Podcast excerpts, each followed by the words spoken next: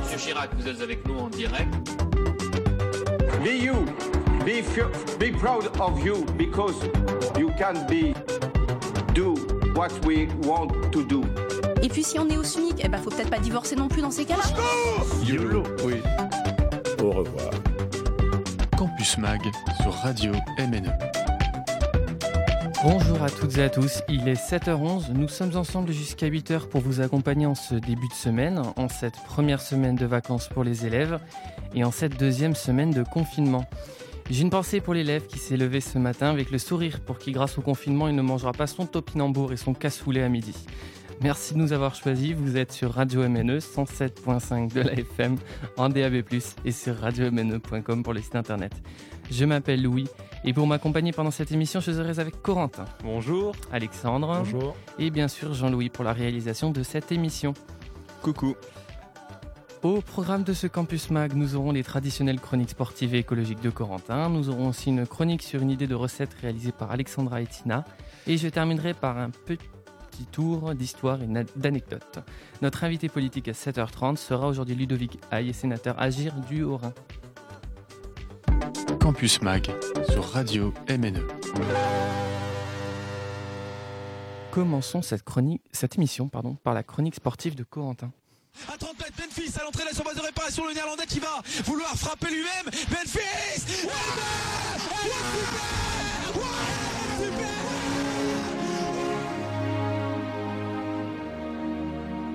Les Mulhousiennes viennent de battre l'Ogre Canois, champion de France en titre 3-7 à 0.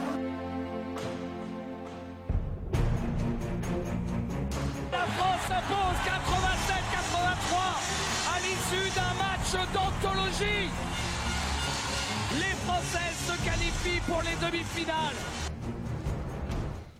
Et bonjour à toutes et à tous, bienvenue dans ce troisième épisode de la chronique sportive du Bolwerk. Amis sportifs et sportifs de la cité du Bolwerk, j'espère que vous allez bien en ce lundi 12 avril 2021 et que le semi-confinement que nous traversons actuellement n'a pas entamé votre bonne humeur sportive et votre motivation lors de vos séances de course à pied du dimanche matin. Avant d'attaquer le vif du sujet, je tiens à revenir sur la dernière chronique sportive où j'avais donné des chiffres concernant le sport mulhousien qui étaient malheureusement faux car périmés. Ainsi, selon la direction sport et jeunesse de la mairie, notre belle cité du Bolwerk comptait en 2020 pas moins de 170 associations et clubs sportifs proposant 62 disciplines différentes et rassemblant au total près de 22 000 adhérents. Ainsi, notre quête de découverte de tous les clubs de la ville aux 136 nationalités qu'est Mulhouse s'annonce particulièrement palpitante et longue. Mais avant de poursuivre cette découverte du vivier sportif mulhousien, une petite musique que vous connaissez bien, chers amis sportifs, tombe à pic aujourd'hui.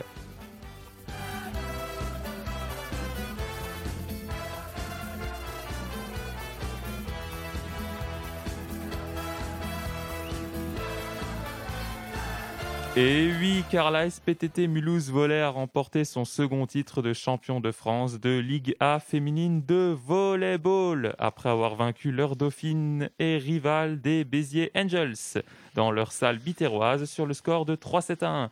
Le match fut très disputé et même interrompu du fait d'une fuite d'eau dans le toit du complexe sportif de Béziers. Ainsi, les Mulhousiennes, coachées par François Salvani et supervisées par l'inoxydable Magali Magaille, remportent leur seconde couronne nationale après celle de 2017 au terme d'une saison difficile car sans public. Un titre mérité pour les joueuses du Bolwerk que je tiens à chaleureusement féliciter car ayant une nouvelle fois février haut et fort les couleurs de Mulhouse et de l'Alsace. On leur souhaite un bon retour parmi nous et aussi de bien fêter ce titre avant de reprendre le chemin des parquets et des filets car la saison de l'ASPTT Mulhouse Volley n'est pas terminée. En effet, il reste deux journées de championnat à disputer pour les Mulhousiennes à domicile au Palais des Sports Gilbert Butazzoni contre Paris Saint-Cloud le samedi 17 avril 2021 à 18h. Une rencontre qui sera diffusée à la télévision sur Alsace 20. Puis une deuxième rencontre contre Istres le mardi 21 avril 2021, suivant toujours au Palais des Sports Gilbert Butazzoni de Mulhouse. Par ailleurs, la SPTT peut espérer faire un doublé historique championnat Coupe de France. Cette dernière compétition aura en effet lieu les 24 et 25 avril 2021 prochains. Avant de retrouver peut-être les joueuses et le staff de la SPTT Mulhouse Volley ces prochains mois en interview, effectuons une étape supplémentaire dans notre périple de découverte des différents clubs sportifs mulhousiens, avec aujourd'hui l'équivalent bolverkien de l'un des plus grands clubs de football du monde, j'ai nommé le Real ASPTT Mulhouse Club de Football.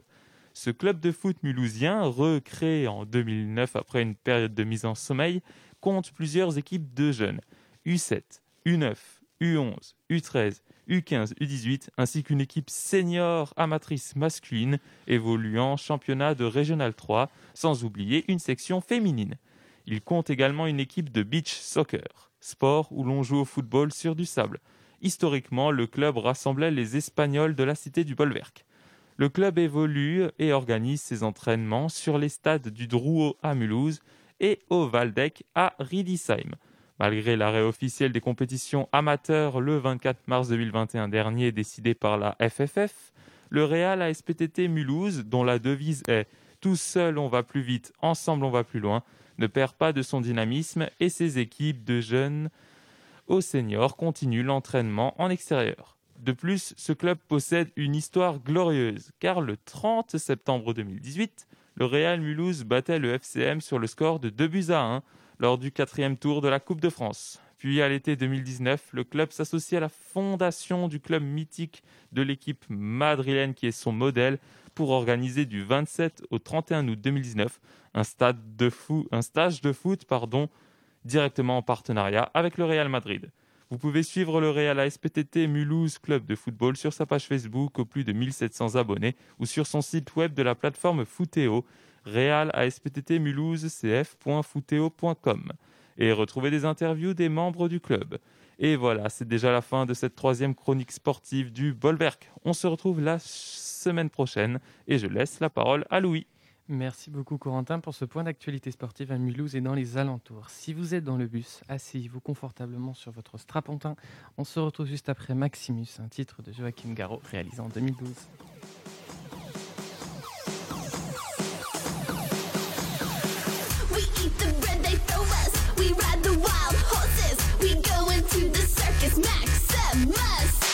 We in our battle dresses. We scream and we.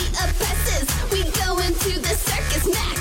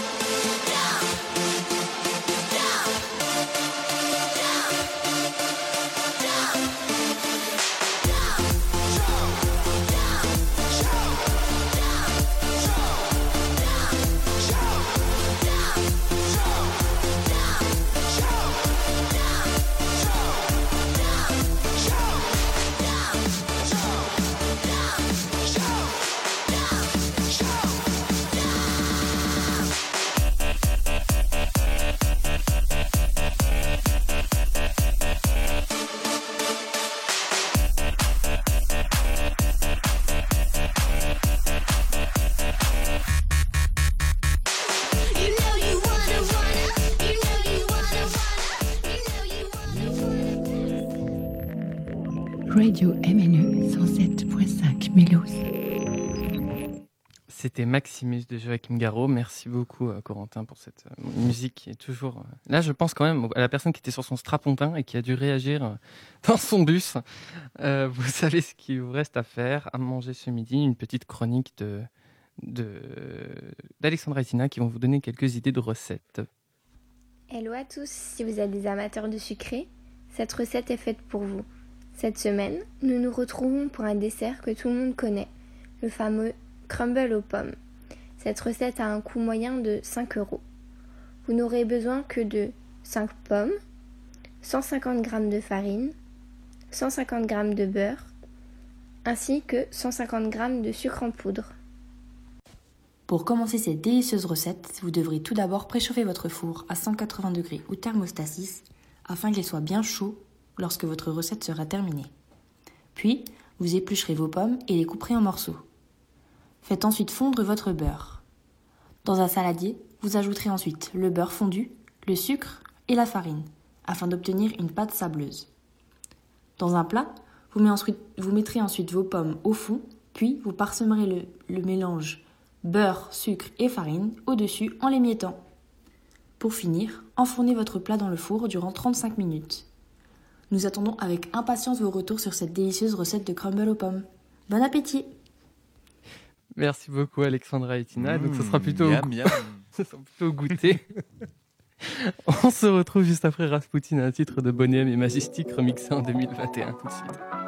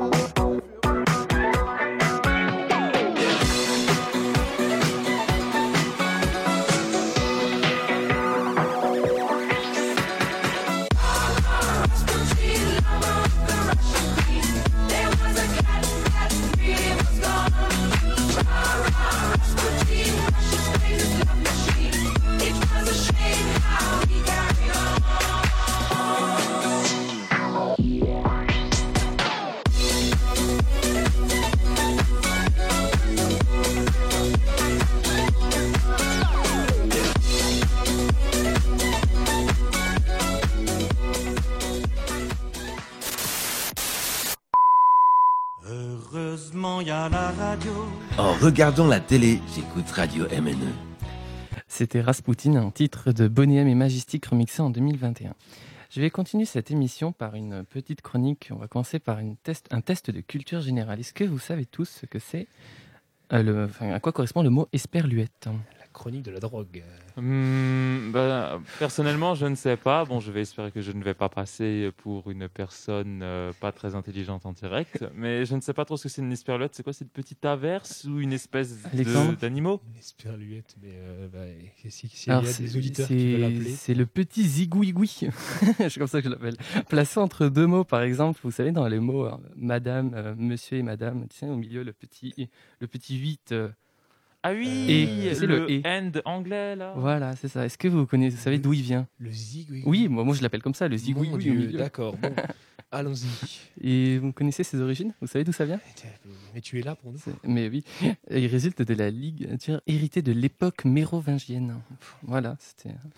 J'essaie de faire mon VE comme ça le matin. Si seulement les, jeunes, les gens ne le savaient pas, et ben maintenant ils, ils sont heureux. Je suis tombé le, le- je suis tombé le week-end dernier sur une actualité qui date d'il y a à peu près 6 ans jour pour jour. En 2014, une chauve-souris, une pipistrelle baguée, a effectué 1400 km jusqu'en Normandie. Elle a été découverte dans le Corentin. Cotentin, Corentin, Cotentin, t'as compris là? Oui, oui, j'ai très bien compris. Mon Dieu. Je sais pas, j'ai vu ça, je me dis tiens, il faudrait que je vois ça avec Corentin. Elle était venue de Lettonie. C'est la première chauve-souris baguée en Normandie depuis 30 ans. Parce qu'avec Radio MNE, vous avez de l'actualité récente. Voilà, c'est ça. Et la bonne action du mois d'avril nous vient de la commune de Herbitzheim qui a remis un chèque de 1314 euros à la maison du, au fond du cœur qui accueille les enfants d'enfants hospitalisés à l'hôpital de Strasbourg. Les enfants pour, donner- Ah bah, pour les, les, les- les familles d'enfants hospitalisés. T'as dit, dit les enfants d'enfants hospitalisés. Pardon, les familles d'enfants, oui, bon, ça va. On est le matin. Voilà, pour donner quelques détails, ce don correspond à la vente entre 2019 et 2020 de potirons et d'autres cucurbitacées à l'agence postale. La petite phrase rigolote du jour nous vient de Gaspard Ganzer, ancien conseiller de François Hollande et, son ancien camarade, et l'ancien camarade de promo de notre président. J'expliquerai pourquoi je donne toutes ces infos à la fin. Actuel Elena- à l'ENA qui a dit, je cite, l'ENA est devenu un mauvais symbole, estime-t-il. Les énarques que j'ai déconnectés de la réalité et de la vie quotidienne des Français sont une sorte d'ornithorynque français. Et la Terre a encore tremblé samedi dernier près de Strasbourg avec un épicentre placé près de Vanzeno. Je sais, ma prononciation alsacienne laisse à désirer, mais vous allez voir mon accent anglais aussi. Ne bougez pas, restez avec nous. J'expliquerai à la fin pourquoi j'ai donné toutes ces actualités. Nous aurons à 7h30 notre invité politique du jour, Ludovic Haye, sénateur du Haut-Rhin. Mais avant, cette- avant une petite pause musicale, on se retrouve juste après Won't Stop Rocking de Id Hunters. Promis, je travaillerai mon accent pour la rentrée. À tout de suite sur Radio MN.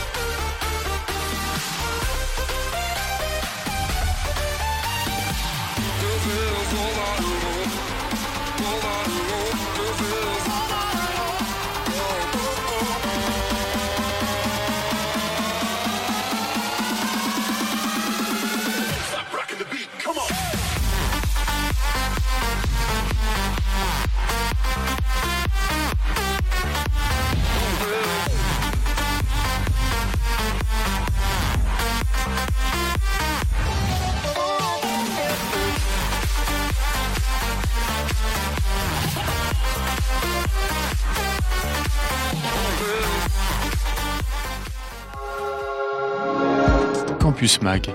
Mais qui allait celle-là Sur Radio MNE. C'était One Stop Rocking du, du duo R3 Hub et Id Hunters. Place tout de suite à notre invité politique du jour, le sénateur du Rhin, Ludovic Aïe. Bonjour monsieur le sénateur. Oui, bonjour. Bonjour à tous. Bonjour aux auditeurs, aux auditrices. Avant de commencer cette interview, je vais laisser le soin à mon collègue Alexandre de dresser un petit portrait sur votre parcours politique. Oui, bonjour à tous. Aujourd'hui, on a, donc on a le plaisir d'accueillir Monsieur Ludovic sénateur du Haut-Rhin. Bonjour. Bonjour Alexandre. Merci de nous accorder de votre temps ce lundi matin sur Radio MNE. Alors je vais faire une rétrospective de votre parcours politique pour nos auditeurs si vous le voulez bien. En 2008, vous intégrez la liste Rixheim Vivre Ensemble, plus connue sous le nom de RVE, menée par Olivier Becht, et devenez conseiller municipal délégué aux nouvelles technologies en 2010. En 2017, vous succédez à l'actuel député du Haut-Rhin, M. Olivier Becht, en tant que maire de Rixheim. Vous avez été réélu le 15 mars 2020 sous l'étiquette du parti Agir. En 2020, vous êtes élu vice-président du groupe Mulhouse-Alsace Agglomération, plus connu sous le nom de M2A, en charge de l'innovation et du développement et de la sobriété énergétique. Finalement, le 27 septembre 2020, vous êtes élu sénateur du Haut-Rhin et décidé de rejoindre le groupe RDPI, groupe de rassemblement des démocrates progressistes et indépendants. Vous intégrez au Sénat la commission des affaires étrangères, de la défense et des forces armées, ainsi que la commission des affaires européennes. De formation scientifique, vous êtes membre de l'OPECST, Office parlementaire d'évaluation des choix scientifiques et technologiques. Vous représentez également le Sénat au Conseil de l'Europe. Donc vous êtes un, spécialiste, on peut le dire, en cybersécurité et dans les nouvelles technologies, qui sont pour vous des outils majeurs dans la transition écologique. Je vais donc laisser la parole à Corentin dans un premier temps pour vous poser les premières questions de nos auditeurs. Donc, euh, bonjour à vous, euh, monsieur le sénateur. Je voulais tout simplement vous poser une question toute simple. Comment euh, devient-on sénateur dans notre 5 République française? Parce que les citoyens savent comment on élit les députés, mais aussi le président de la République. Mais comment est-on élu sénateur? Alors, sénateur, c'est un tout petit peu moins connu dans le sens où on est élu par les grands électeurs, que sont en grande partie les maires des communes du département et leurs adjoints et leurs conseillers municipaux. Donc c'est la raison pour laquelle c'est un petit peu moins connu. En revanche, le rôle au niveau du Parlement, ben, comme vous savez, la chambre, il y a deux chambres en France. Il y a ce qu'on appelle le, le. Donc ce qui est, important, c'est de, dire qu'il y a le Parlement est composé à la fois de l'Assemblée nationale et du Sénat. Donc euh, chacun euh, joue, euh, joue son rôle. On pense souvent que ce sont les députés qui font des lois et les sénateurs sont là un peu pour les ratifier. Chacun fait des lois. Euh, notamment, ça c'est quelque chose qui n'est pas forcément connu. Pour tout ce qui concerne les, collectivités territoriales, ce sont directement les sénateurs qui font euh, les lois. Donc euh, voilà, il y a des allers-retours entre l'Assemblée nationale et le Sénat. Et puis lorsqu'on ne tombe pas d'accord, eh ben, on passe donc sur les chambres qui permettent de, des commissions qui permettent de, trancher une fois pour toutes. Voilà. On ne devient pas sénateur en disant qu'on se lève pas un matin en disant tiens ce serait bien que je sois sénateur. Euh, sauf ceux qui effectivement font les études politiques pour.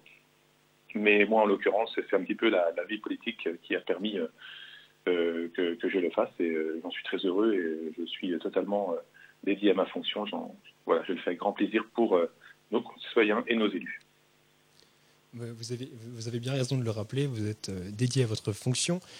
Et euh, dans un premier temps, vous avez pris position pour le télétravail en essayant d'analyser les effets à long terme de cette pratique. Pourriez-vous nous donner votre avis sur la question aujourd'hui et d'éventuelles améliorations? Le télétravail, comme vous le savez, c'est un, mode de travail qui a plus ou moins explosé depuis euh, le début de, cette crise sanitaire qui, nous occupe depuis un peu plus d'un an maintenant. Voilà. Et euh, là où j'attire l'attention du gouvernement, c'est j'aimerais d'ailleurs qu'il y ait un, un, véritable Grenelle qui soit posé sur cette question-là. Voilà, le télétravail, ce n'est pas juste du travail à distance, c'est une véritable révolution et je, pèse mes mots euh, parce qu'elle change la vie d'un certain nombre de concitoyens euh, qui travaillent à la maison, certes, mais qui du coup consomment beaucoup plus localement. On le voit au niveau, des, au niveau de la répartition territoriale. Aujourd'hui, on a des, jeunes couples qui s'installent dans les petits villages euh, dès lors que ceux-ci sont bien connectés et ont la fibre. Mais du coup, il n'y a plus de, forcément de grande nécessité d'être en plein centre-ville pour pouvoir travailler. Ça réduit énormément les transports. Euh, au niveau des mobiliers et de l'immobilier, on se rend compte effectivement qu'il n'y a plus besoin de construire euh, autant de bureaux que cela dès lors qu'il y a un roulement qui s'opère et que certains travaillent depuis la maison. il, y a, pas mal de, places qui se libèrent. Mais après, il faudra quand même être vigilant sur euh, le maintien euh, du rôle social que constitue le fait de se rendre sur son lieu de travail. Il faut aussi penser à toute la restauration d'entreprise qui aujourd'hui subit plein fouet ce, mode de, télétravail. Donc vous le voyez, ça touche à la fois l'immobilier, la restauration, euh, la scolarisation des enfants, euh, euh, la répartition territoriale. Donc c'est un vrai, vrai sujet. Mais en tout cas, voilà. Et puisque vous parliez tout à l'heure de, cybersécurité numérique, il faut être très vigilant sur ce mode de travail-là. Voilà, il ne faut pas que ce soit fait n'importe comment. Donc aujourd'hui, il y a des spécialistes sur la région mulhousienne, avec Sistentia notamment, que, que je connais bien, qui, qui est vraiment spécialisé dans cette, dans cette mise en place et cette sécurisation de ce mode de télétravail. Et puis, je pense qu'il faut aussi euh, être très très vigilant sur euh, la frontière euh, limite, limite de la vie professionnelle et de la vie privée. Voilà, donc il ne faudrait absolument pas que ce mode de télétravail et ce mode de travail deviennent une raison pour être malléable et être appelé à n'importe quelle heure du jour et de la nuit et du week-end. Donc voilà, c'est c'est un vrai sujet. Euh, je pense qu'il apporte un certain nombre de points positifs pour euh, ceux qui, euh, qui, sont adeptes de cela. Et puis, il faut surtout ne pas ne, plus se rendre à son travail pour autant. Il faut, mon avis, hein, c'est qu'à la sortie de cette crise, il y aura une sorte de compromis avec un ou deux jours en télétravail et puis le reste dans l'entreprise. Et justement, monsieur le sénateur, l'une de vos autres spécialités, c'est également la défense. Justement, une question là-dessus. À quoi sert la dissuasion euh, nucléaire? À qui est-elle destinée? Pourquoi avons-nous euh, l'arme nucléaire en France? Alors, l'arme nucléaire, comme vous l'avez dit, c'est tout à fait le terme, c'est un, une arme de dissuasion. Donc aujourd'hui, euh, la posséder, c'est une chose. Le but, et je l'espère que j'espère que tous les dirigeants ont bien cette, euh, même vision, le but étant de ne pas s'en servir. Donc aujourd'hui, l'arme nucléaire, c'est une arme de dissuasion, et euh, la question n'est pas forcément de savoir à qui elle fait peur. Aujourd'hui, l'objectif final, encore une fois, c'est de ne pas s'en servir et c'est juste de montrer dans les négociations qu'on la possède. Je ne sais pas si. Euh, il y a des articles très très intéressants là-dessus, mais il faut savoir que la, prolifération nucléaire, ça suit le principe du N plus 1. C'est un petit peu. Euh, un petit peu égoïste comme raison, le N plus 1, c'est-à-dire que chaque pays qui la possède estime que euh, le fait de posséder l'arme, c'est important. Ça ne met pas en danger pour autant la sécurité mondiale, mais en revanche, si un nouveau pays venait à l'avoir, ça pourrait effectivement créer un déséquilibre. Vous voyez, c'est celui qui l'a, on est, très content, il en est presque fier, mais en revanche, si un nouveau pays demandait la même chose, là, on estime qu'il y aurait euh, déséquilibre au niveau de la sécurité mondiale. Donc c'est un petit peu, euh, c'est pas tout à fait objectif comme raisonnement, mais en tout cas, celui de c'est, ce qu'on appelle le, principe du N plus 1 dans la prolifération nucléaire. Euh, je dirais, bon, alors vous êtes tous plus jeunes, c'était une radio beaucoup pour les étudiants, hein, donc vous êtes tous plus jeunes que ça, mais je l'ai pas connu non plus, mais voilà, il y, a eu ce fameux traité de le, TNP, hein, le traité de non-prolifération nucléaire en, en 68, qui était censé mettre un terme et de, rester sur les grands pays qui l'avaient. Hein, les États-Unis, l'Union soviétique, le Royaume-Uni, la France et la Chine, mais on s'aperçoit que depuis, il y, a ceux qui, transigent un petit peu avec, avec, avec ce, principe, ce principe de loi, et puis il y, a, ceux aussi qui voudraient, les pays émergents qui, souhaiteraient l'avoir. Moi, ce que je retiendrai simplement au niveau de l'arme nucléaire, c'est que libère de la loi du nombre. On n'est plus obligé, pour négocier avec un pays, de dire moi j'ai autant de, de, bateaux et de chars et d'avions et toi tu, peux discuter avec moi parce que tu en as autant. Non, ça, ça, libère la loi du nombre dès le départ. Si vous avez l'arme nucléaire, ça met tout de suite votre interlocuteur euh, au pas. Euh, ce qui est important aussi, c'est qu'on n'est pas, il euh, n'y a pas de notion de distance. Hein, on peut s'affranchir des distances. On n'est pas forcément euh, à négocier avec ce pays voisin. On sait pertinemment que les moyens de diffusion permettent d'aller beaucoup plus loin. Et l'arme nucléaire, enfin, je pense qu'elle a, bouleversé, elle bouleverse encore la géopolitique mondiale. Il y a un vrai risque de destruction totale d'un pays et du coup, ça en fait un argument de non-déclenchement d'un conflit. Et j'espère que ça, on en restera là. Différentes voix aujourd'hui se font un petit peu entendre pour, pour essayer d'arrêter euh, et de ne plus du tout euh, posséder l'arme nucléaire. Bon, c'est encore, euh, encore du chemin à parcourir. Hein. Mais je pense qu'aujourd'hui, ce sont des sortes de verrous. Le nucléaire constitue des verrous un peu partout dans le monde qui permettent aujourd'hui de plutôt maintenir la paix que de, de créer un, un, acte de guerre. Effectivement. Bien avant votre arrivée au Sénat, vous vous êtes engagé pour la cause écologique, effort que vous maintenez d'autant plus fermement depuis septembre 2017. Ma question est donc la suivante. Vous avez affirmé que les nouvelles technologies seraient un atout majeur pour une diminution de notre empreinte carbone. Pourriez-vous nous en dire plus pour nos auditeurs? On vient d'évoquer l'aspect du télétravail, je crois que un. Voilà un exemple où les, les nouvelles technologies finalement agissent, limitent, euh, permettent de limiter les, euh, permettre de limiter les transports entre le travail et la maison. Euh, c'est un exemple, mais aujourd'hui, vous avez énormément de transactions qui se font de manière numérique qui n'obligent plus à se déplacer. Donc, c'est autant d'avions en moins, etc. Donc, le, le but, encore une fois, c'est de reprendre une vie. Je, pense, hein, je ne suis pas devin, mais je pense qu'après la crise, on va réellement repartir sur une, vie où on va reprendre l'avion, on va reprendre, on entend beaucoup de choses aujourd'hui en disant voilà, on ne voyagera plus en avion, on ne voyagera plus comme ça. Je pense qu'il y aura un avant et un après. On réalisera de manière différente. Je pense qu'on essaiera de se déplacer que lorsque c'est vraiment nécessaire. Mais en tout cas, les nouvelles technologies aujourd'hui permettent notamment, je pense, en termes de, déplacement, déjà de, s'affranchir d'un certain nombre de, pollutions. Euh, l'autre point qui est important aussi, bah, quand vous regardez au niveau commercial, tout ce qui se fait, euh, toutes les négociations commerciales qui se font euh, aujourd'hui de manière numérique, et évite effectivement de, de pouvoir s'enliser. Je, je, pense notamment on voyait au canal de Suez il y a quelques semaines où un seul bateau permet de, bloquer toute l'économie mondiale. Bon, bah, le, numérique aujourd'hui permet euh, justement de, continuer, de maintenir un, lien euh, commercial sans avoir forcément toute une flotte de bateaux ou de camions qui, attendent. Euh, on retiendra aussi qu'au début de la crise, si vous vous souvenez bien, le numérique, c'est lui qui a maintenu, c'est lui qui a maintenu un minimum d'activité. L'activité ne s'est pas arrêtée en France grâce au numérique, parce que les parents télétravaillaient, parce que les enfants arrivaient à suivre la scolarité depuis la maison continuent à le faire là en ce moment. Euh, voilà, donc on, voit bien aujourd'hui que le numérique et euh, le lien Internet en l'occurrence euh, permet une connexion, des, même si on ne peut plus bouger. Il y a bien d'autres il informations. Aujourd'hui, les data centers vont commencer à, intégrer une partie environnementale avec une diminution des consommations énergétiques, etc. Il y a un point que peut-être je peux permettre de vous soulever aujourd'hui qui est assez intéressant, dont on ne parle pas assez, c'est ce qu'on appelle la dark data. C'est qui peut le plus, peut le moins. C'est 80% des, 80% euh, des données en entreprise qui ne servent pas. C'est de la donnée dont on se dit peut-être qu'un jour j'en aurai besoin, mais euh, bah, dans le doute, je vais la sauvegarder quand même. Ça représente pas, euh, c'est pas rien, c'est 80%. Donc aujourd'hui, stocker des données, vous avez déjà vu ça, un mail coûte tant de, de grammes de carbone quand on regarde bien. Voilà, combien ça coûte en termes d'énergie, eh bien, euh, ça, cette arc data-là, c'est dommage euh, de la maintenir alors qu'on sait pertinemment qu'elle ne sera plus utilisée. Donc ça, c'est vraiment un gain qu'on peut faire au niveau de l'environnement, c'est de, bah, commencer à faire du tri alors que les données, on le sait, dans les années à venir, vont vraiment exploser hein, dans la prochaine décennie, dans les prochaines décennies.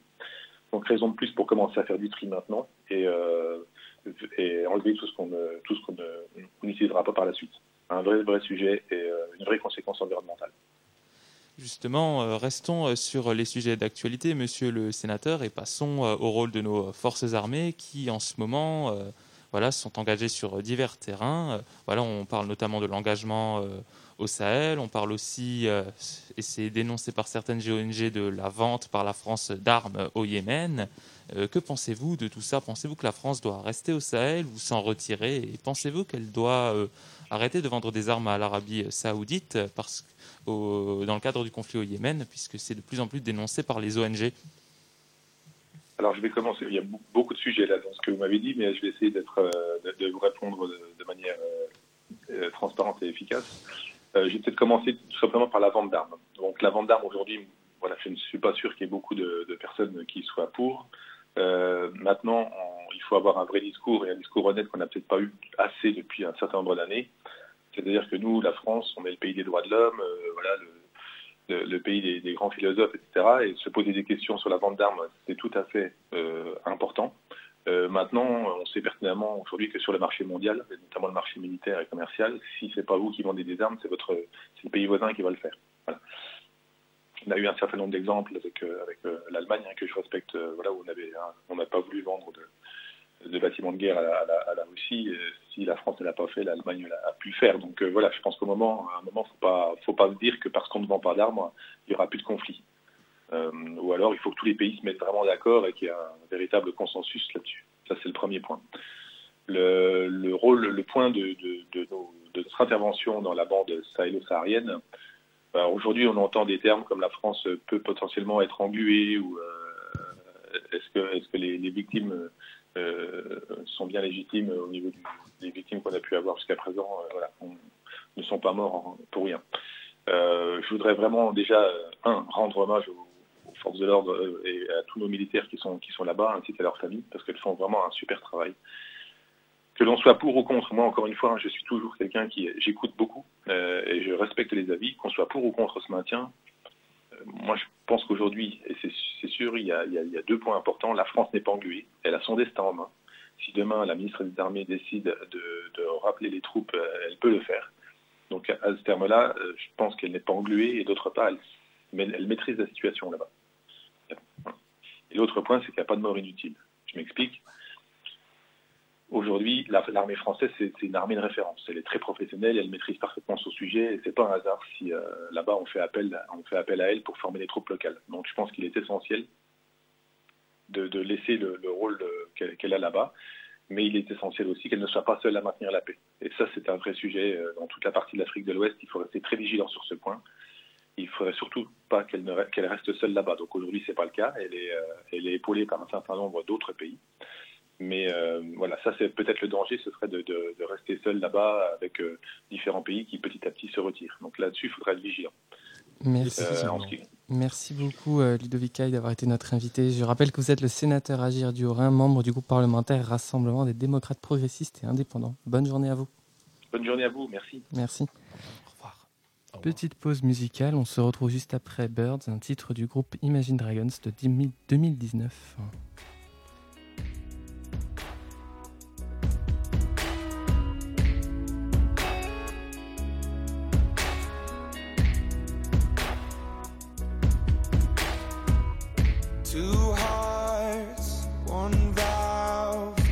in the blood. We were the flood, we were the body, and two lives, one life. Sticking it out, letting you down, making it right. Seasons they will change, life will make you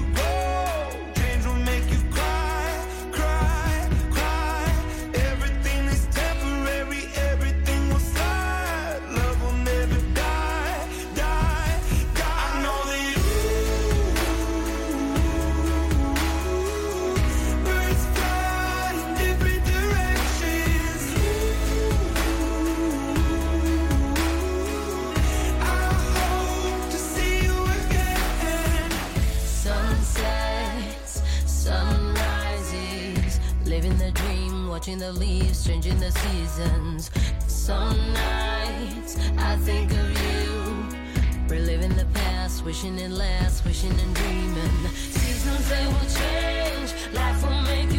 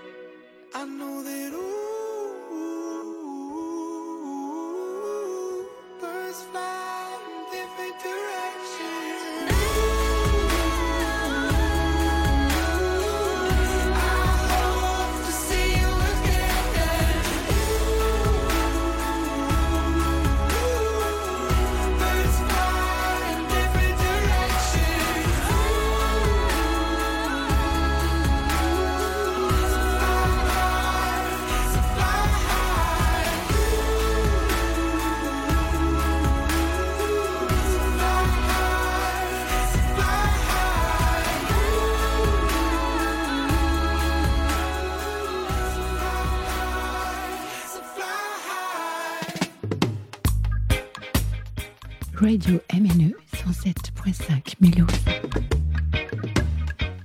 c'était Burns du groupe Imagine Dragons. Vous êtes sur Radio MNE pour Campus Mag. Poursuivons ce Campus Mag par la deuxième chronique de Corentin qui va nous donner quelques conseils écolos. Notre maison brûle. Et nous regardons ailleurs. Vous continuez à mentir sur la pêche électrique. Vous faites travailler aucune entreprise locale pour construire son McDo. Bonjour à toutes les auditrices et à tous les auditeurs. Exceptionnellement, en ce lundi 12 avril 2021, bienvenue dans la chronique écologiste du Zest Écolo, qui, à chacun de ses numéros, vous indique avec le sourire quelques petits gestes éco-citoyens au quotidien pour prendre soin de notre belle planète et en même temps du bolwerk de Mulhouse, notre très chère cité qui, rappelons-le, garde les pieds sur terre. Et justement, le geste exceptionnel d'aujourd'hui a aussi pour but de lui faire changer d'air.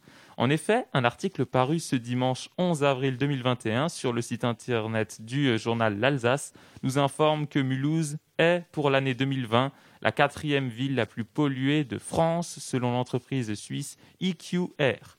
Bref, c'est une médaille en chocolat bien amère pour notre ville, tandis que nos compères strasbourgeois sont eux classés 18e. Le podium est quant à lui occupé de haut en bas par Paris, la Mulatière, ville de l'agglomération lyonnaise, et Saint-Denis. Ce classement est fondé sur les mesures des volumes de particules fines, les PM2,5.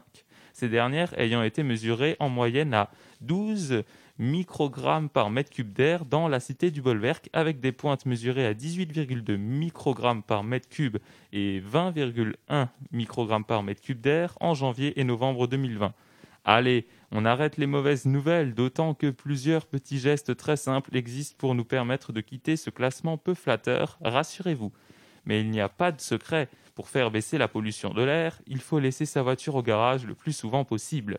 Et notamment lorsque vous avez de petits trajets de moins d'un kilomètre aller-retour à faire, comme pour aller acheter votre pain le matin, voire pour aller chercher vos enfants à l'école ou encore faire vos courses si le supermarché ou l'épicier, de préférence en vrac, se trouve à proximité de chez vous. Pour faire ces courts trajets en laissant votre voiture au repos, n'hésitez pas à pratiquer la marche à pied, le vélo, les rollers, le skate ou la trottinette qui vous permettront en plus de garder la santé. Pour des trajets un peu plus longs, pour vous rendre au travail ou à des rendez-vous, n'hésitez pas à prendre les transports en commun comme le bus, le tramway, d'autant que dans l'agglomération mulhousienne, ces derniers sont totalement gratuits pour les personnes âgées de plus de 65 ans vivant à Mulhouse depuis le mois de janvier 2021. Pour en bénéficier, il vous suffit de remplir un formulaire sur le site de la mairie de Mulhouse et d'y adjoindre des pièces justificatives. Votre demande sera ainsi traitée en maximum 4 semaines. Cependant, si vous prenez les transports en commun, surtout si vous êtes une grande personne, je vous recommande la plus grande prudence et aussi de bien respecter les gestes barrières, le port du masque et la distanciation sociale. Par ailleurs, pour les trajets encore plus longs, n'hésitez pas à prendre le train, mais là encore, méfiez-vous car en cette pandémie de Covid-19, la SNCF va diminuer la fréquence de circulation sur ces lignes de train. Enfin, pour faire baisser le transit par camion et faire ainsi diminuer la pollution atmosphérique, n'hésitez pas, si vous en avez les moyens, à acheter des produits locaux et de saison pour cuisiner ou à acquérir des artisans locaux votre mobilier d'intérieur afin de diminuer les importations, lutter contre la pollution et aussi stimuler l'économie locale et ses emplois. Voilà, c'est déjà la fin de ce 17e épisode du Zest Écolo, le zeste de citron vert qui vous donne de petits conseils éco-responsables au quotidien pour prendre soin de la planète bleue. Ainsi, avant de nous retrouver la semaine prochaine, laissez au maximum votre voiture au garage. Privilégiez la marche à pied, le vélo, le bus, le tram, le train et même le tram-train pour vos déplacements tout en restant prudent à cause de la pandémie et en respectant les gestes barrières, en plus des gestes écolos. Et puis, euh, n'oubliez pas de consommer local, de saison et artisanal pour faire diminuer le trafic de camions, lutter contre la pollution de l'air et ainsi permettre à la cité du Bolwerk de quitter cette triste quatrième place du classement des villes les plus polluées de France en 2020 pour cette nouvelle année 2021. La parole est à Louis. Ah, merci, j'aime bien quand tu m'annonces comme ça. La parole est à Louis. Merci beaucoup, Quentin, pour ta chronique. Dernière pause musicale avec Goosebumps de HVME, un titre de 2020. You come around, yeah. You ease my mind, you make everything feel fine. Worry about those comments. I'm way too yeah. This way too dumb, yeah. I get those goosebumps every time. I need that Heimlich, throw that to the side, yeah. I get those goosebumps every time, yeah. When you're not around, you throw that to the side, yeah. I get those goosebumps every time, yeah. Seven one three, two eight one, yeah, I'm riding. Why they on me? Why they on me? I'm flying, sipping low key. I'm sipping low key and honest, rider, rider. I get those goosebumps every time yeah.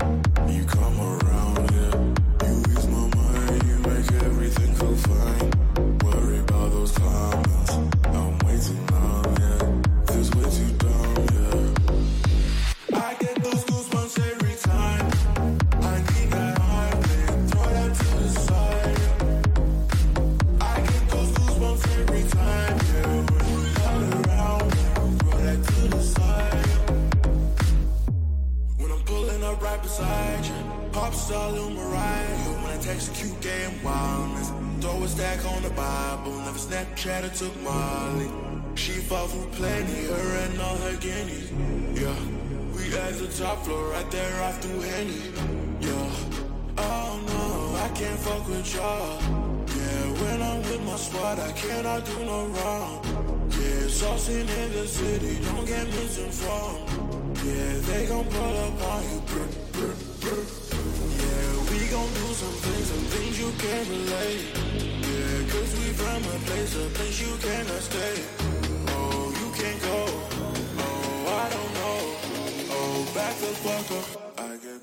Merci beaucoup, c'était donc Goosebumps. Euh, cette musique sonne la fin de la récréation, la fin de cette émission Campus Mag. Merci à tous de nous avoir écoutés. Merci à Alexandra et Tina pour leur chronique. Merci à Corentin pour ces deux chroniques. Et merci à Jean-Louis pour la réalisation de cette émission. Merci également à Ludovic Hay et Alexandre. Mais j'ai. Ah non, Alexandre. Mais oui, merci beaucoup Alexandre. Désolé. Merci également à Ludovic Hay, sénateur Agir du Haut-Rhin, d'avoir répondu à nos questions. Vous retrouverez rapidement cette émission en podcast sur le site de Radio MNE. Je vais terminer cette émission en, en posant une petite question. Une, une dernière, j'ai encore un mot à, à, à caser dans l'émission. Est-ce que vous savez tous ce qu'est un palindrome? Euh, oui. C'est un mot qui peut se lire dans les deux sens. T'as un exemple? Kayak. Anna. Bon bah voilà, je pensais que ça allait. chaud. Ouais ouais c'est ça. je pensais que ça allait durer un peu plus longtemps. mais bon. Radio et menu, l'émission 200 de QI. Alors pour l'anecdote, je vais tout vous expliquer. J'avais lancé samedi dernier un défi sur mon compte Instagram qui était de me donner des mots implaçables à mettre dans l'émission aujourd'hui. J'ai essayé d'en placer le plus possible. Désolé pour ceux qui sont, je sais, déçus d'avoir pas entendu leurs mots tellement compliqués à l'antenne. Mais je vous promets que j'ai eu des mots très très compliqués et même parfois des mots qui ne voulaient strictement rien dire. Nous souhaitons un joyeux anniversaire à Jérôme Camder, 44 ans, Laurent Vauquier, 45 ans et Jean-Louis Aubert, 65 ans. Arrobas Louis Clusson sur Instagram. Voilà, merci Alexandre. Je, vais, je vous laisse avec nos collègues de Réveil Campus de Dijon qui vont vous accompagner jusqu'à 9h. Je vous souhaite une très bonne journée sur Radio MNE et à la semaine prochaine pour de nouvelles aventures. Ciao ciao, salut